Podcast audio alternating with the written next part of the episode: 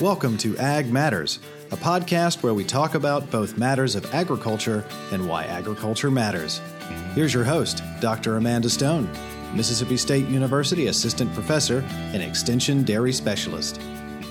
Welcome to Ag Matters. This is Dr. Amanda Stone, and today I have with me Dr. John Blanton. Do you want to introduce yourself, please? Sure. Um, I am Dr. John Blanton. I am Department Head for Animal and Dairy Sciences at Mississippi State University, um, and currently also serve as the Interim Associate Director for the Mississippi Agriculture Forestry and Experiment Station. Perfect. So I'm happy to have you. Thank Thank you. you for coming in.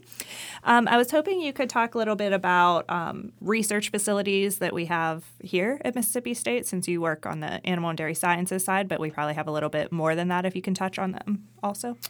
Um, sure. I guess I'll start with the statewide one. So, uh, the our research programs are meant to target uh, people throughout the state and the southeast and the nation, and so we have research stations um, at 16 locations around the state that represent different kind of uh, weather parameters, soil parameters, that and so and that and, and so on. Um, we also have four R&E centers, and um, research and extension occurs at all of those. All of those are applied type research to, the impact producers. Okay. Here on campus, we have a North Farm, a South Farm, and uh, we also have the dairy. Um, again, so from the animal dairy science side, um, North and the South Farm and the dairy target uh, research that uh, are science-based solutions to problems that are facing producers here in Mississippi. Perfect. So we can take that information and take it directly to producers, is what the applied research is. That's right. That's the that's the end goal. There's multiple steps to get there. Of course, we have the basic research. We have to do the discovery. Uh, but in the animal and dairy side, we always ask the question: Are we making the producer money or saving saving some money? And if the answer is that, if the answer to that is yes, then we focus on that from the basic discovery part all the way to the application where the producer can use it. Perfect. And so, do the producers have a say in what goes on and what's researched? Uh, they do. So we have a uh, we have an animal dairy sciences advisory board, and it's composed of uh, producers from around Mississippi and a few from outside the state, um, some nationally recognized names. Uh, those guys on that board advise the department is that we're going the right direction, um, that we're serving our mission of of, of uh, producing the research that impacts the producers and educate the students that are the the new leaders uh, that come from that. The, the issue is we can never kind of predict market changes or market activities. And so we're always trying to think about the scenarios of what might be in the future and how to address those problems that might come up, as well as be flexible enough to respond respond quickly to problems that, that show up unexpectedly now. Mm-hmm. And so the the people who are working on the farms, I guess there's probably different levels of that, right? There's people who actually do the work on the farms, and then there's faculty and staff. And can you talk about that a little bit? Um, sure, yeah. So uh, the faculty, of course, um, because of the um, the responsibilities they have for the teaching side as well as for the outreach and extension activities, are are a user of the farm units um, Okay. more than anything else. So they they have research programs that they want to do at the farm. Um, it is my responsibility, the responsibility of the the farms themselves, to make those resources available for the scientists to do that discovery and, and research that's critical.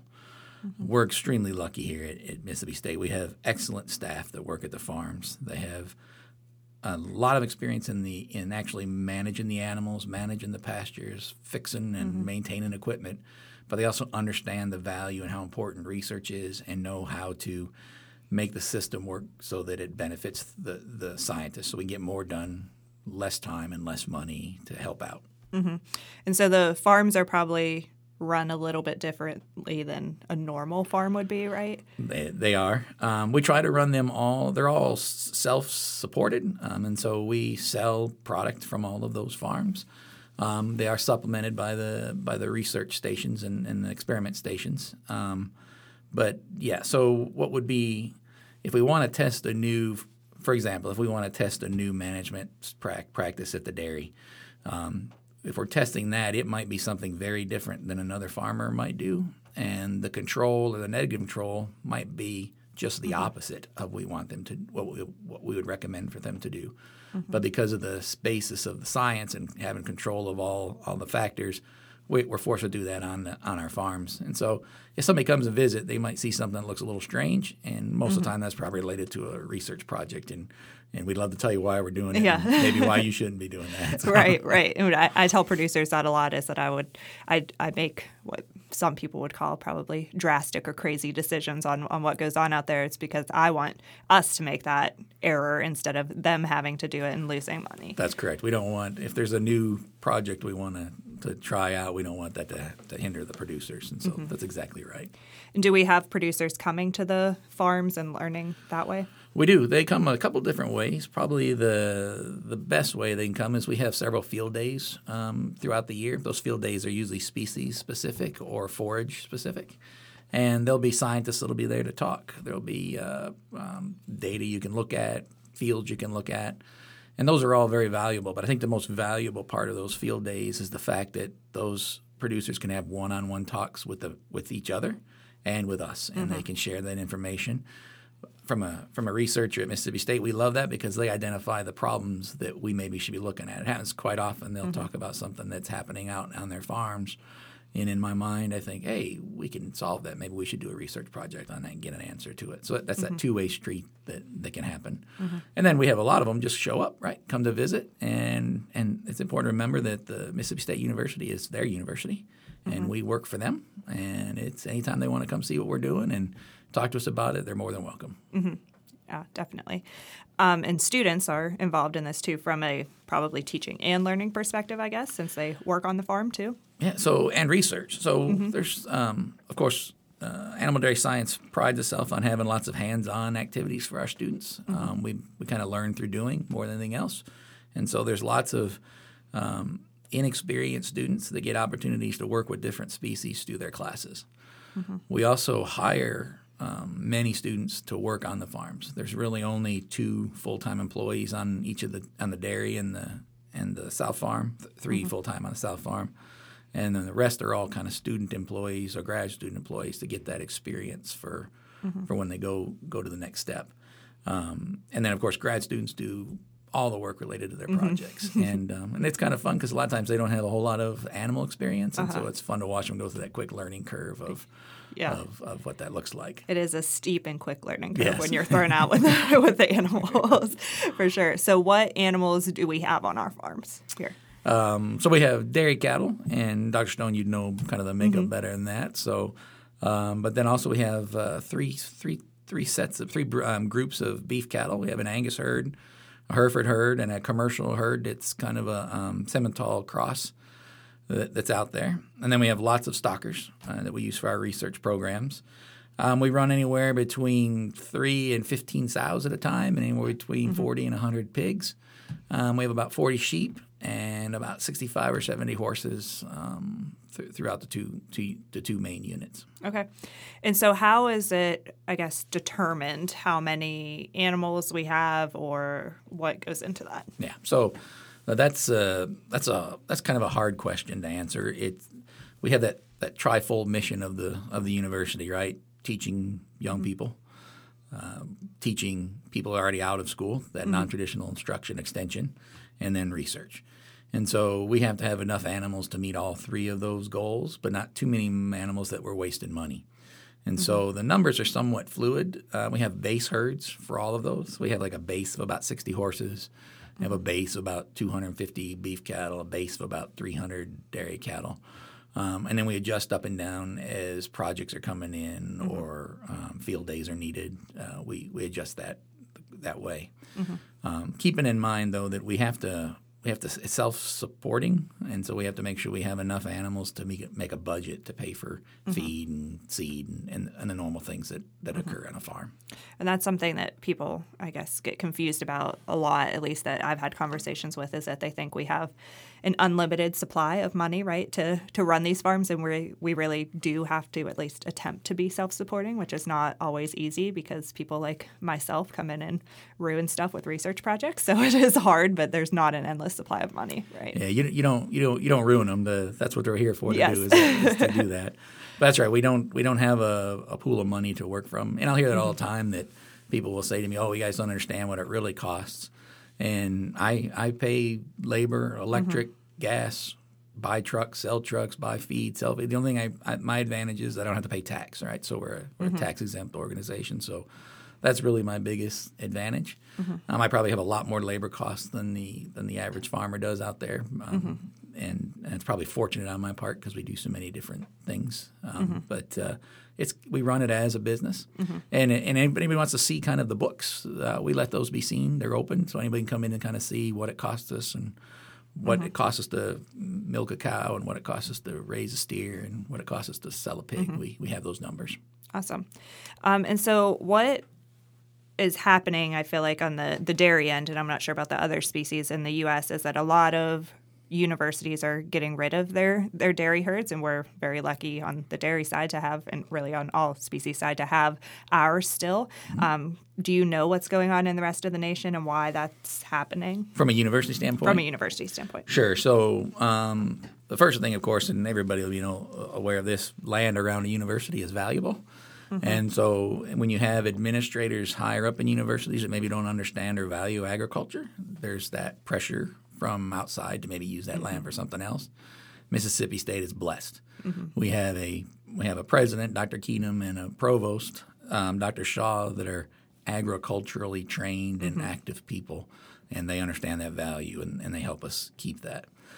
The other part is the the the cost of running those. The running a dairy, as you know, is mm-hmm. is is higher than in, than most other operations, mm-hmm. and market pressures affecting the producer. Low milk prices, difficulty mm-hmm. finding places to sell it, um, have led those to be not profitable for their for the universities.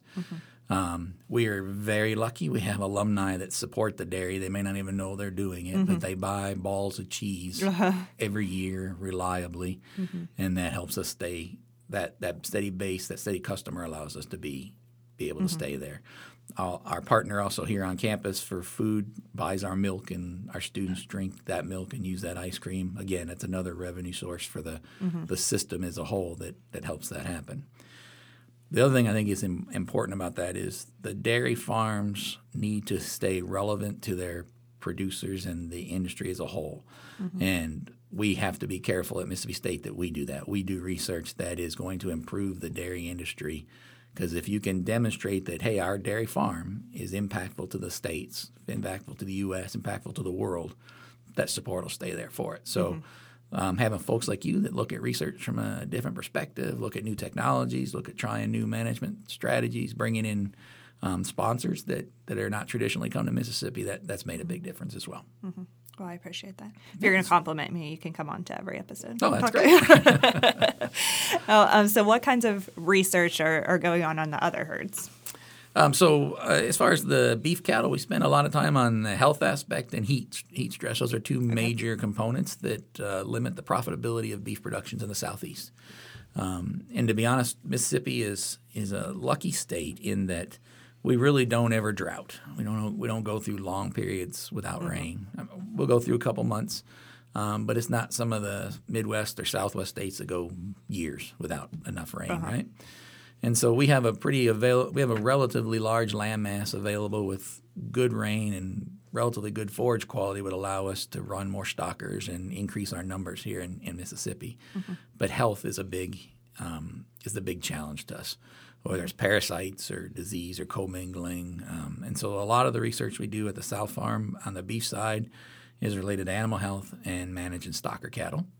Uh, we collaborate with uh, vet school quite a bit on that, so it's been a very good um, um, program. That's led by Dr. Uh, Brandi Karisch, um, so that's that's been nice. On the horse side of it, uh, we do a lot of like exercise physiology, uh, muscle bone type work, um, but we focus on. Whereas maybe at Kentucky they have racehorses as a focus, uh, we have a a ranch horse as a focus, a, a base horse that can be used to do a lot of different things, and how do we manage those and get them to grow from there.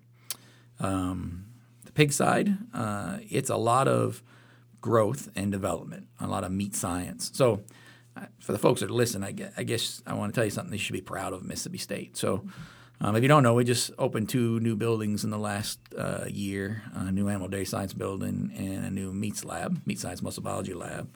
And we formed a pretty strong team of meat scientists here at, at the university. And I'm going to brag on it and say we're probably the best in the country now at mm-hmm. doing that. And so a lot of our swine research ends up as meat science type research. Mm-hmm. Um, so we have the USDA.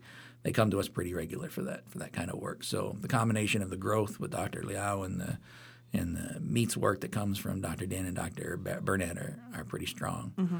Um, and, and now we're just starting to get into the, the sheep side, um, and it's it's the traditional problem with sheep parasites and heat. Mm-hmm. And um, we're looking for a new faculty right now to take over that program for us and, and expand that to help our producers in the mm-hmm. sheep and goat area. Yeah, and it seems like heat stress is a hot topic in all the different species. Pun intended. It, yeah. yeah, because it does get hot here. So we do the dairy research on that too. And it's a good place if anyone's looking to do heat stress research. We yep. will gladly collaborate. Um, so you mentioned the new Animal and Dairy Sciences building, which we just moved into a couple months ago, July or, or August. Um, but can you talk a little bit about the meat lab? That it's I haven't been in many meat labs, but it seems like super high tech and really really nice. Oh yeah. So um, and I'm sorry I forgot the square footage of it. I'm thinking I don't want to lie. I think it's 16,000 square feet. I can't really remember.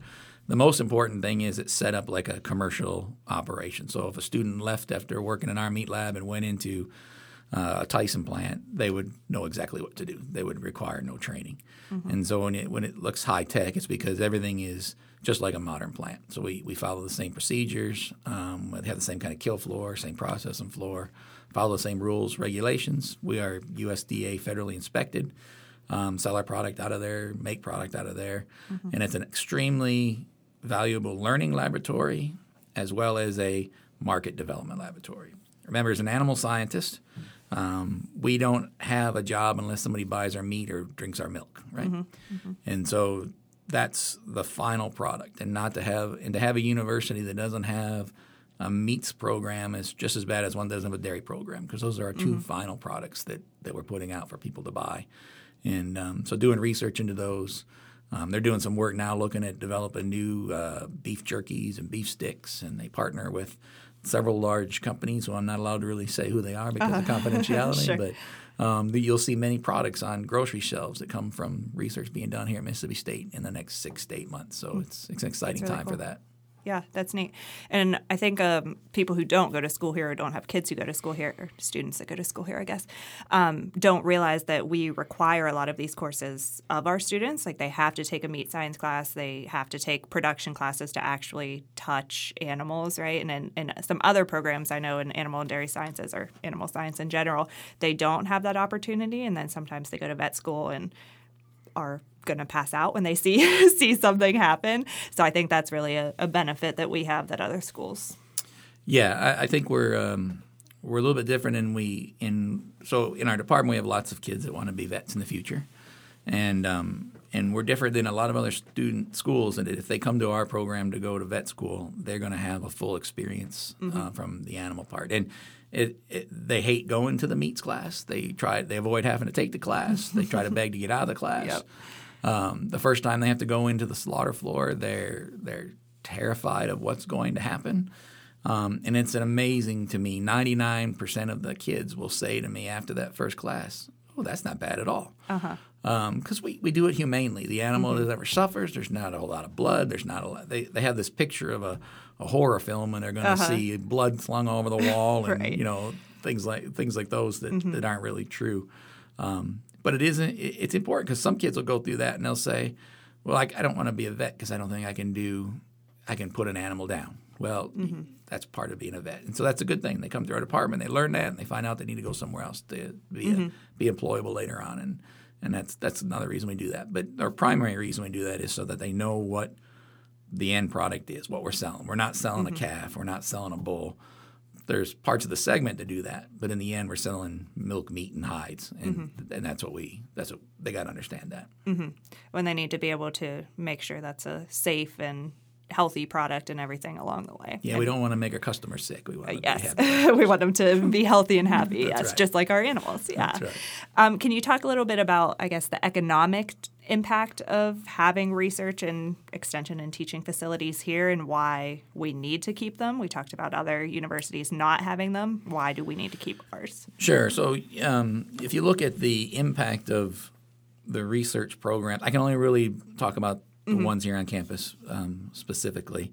Um, but you know they do these multiplier um, effects when people are trying to sell, bringing in a new auto dealership or bringing in a new tire company or something like that. Mm-hmm. And if you look at a normal a normal operation like a factory, it'll have a one to five, one to one point five return. So of every dollar that is spent with that facility, there'll be a dollar fifty souls made in the mm-hmm. community.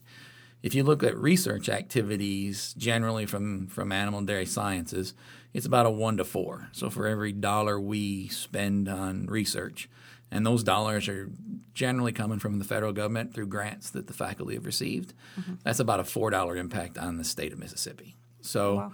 When you look at um, last year, we're sitting at just under two million dollars in externally funded grants.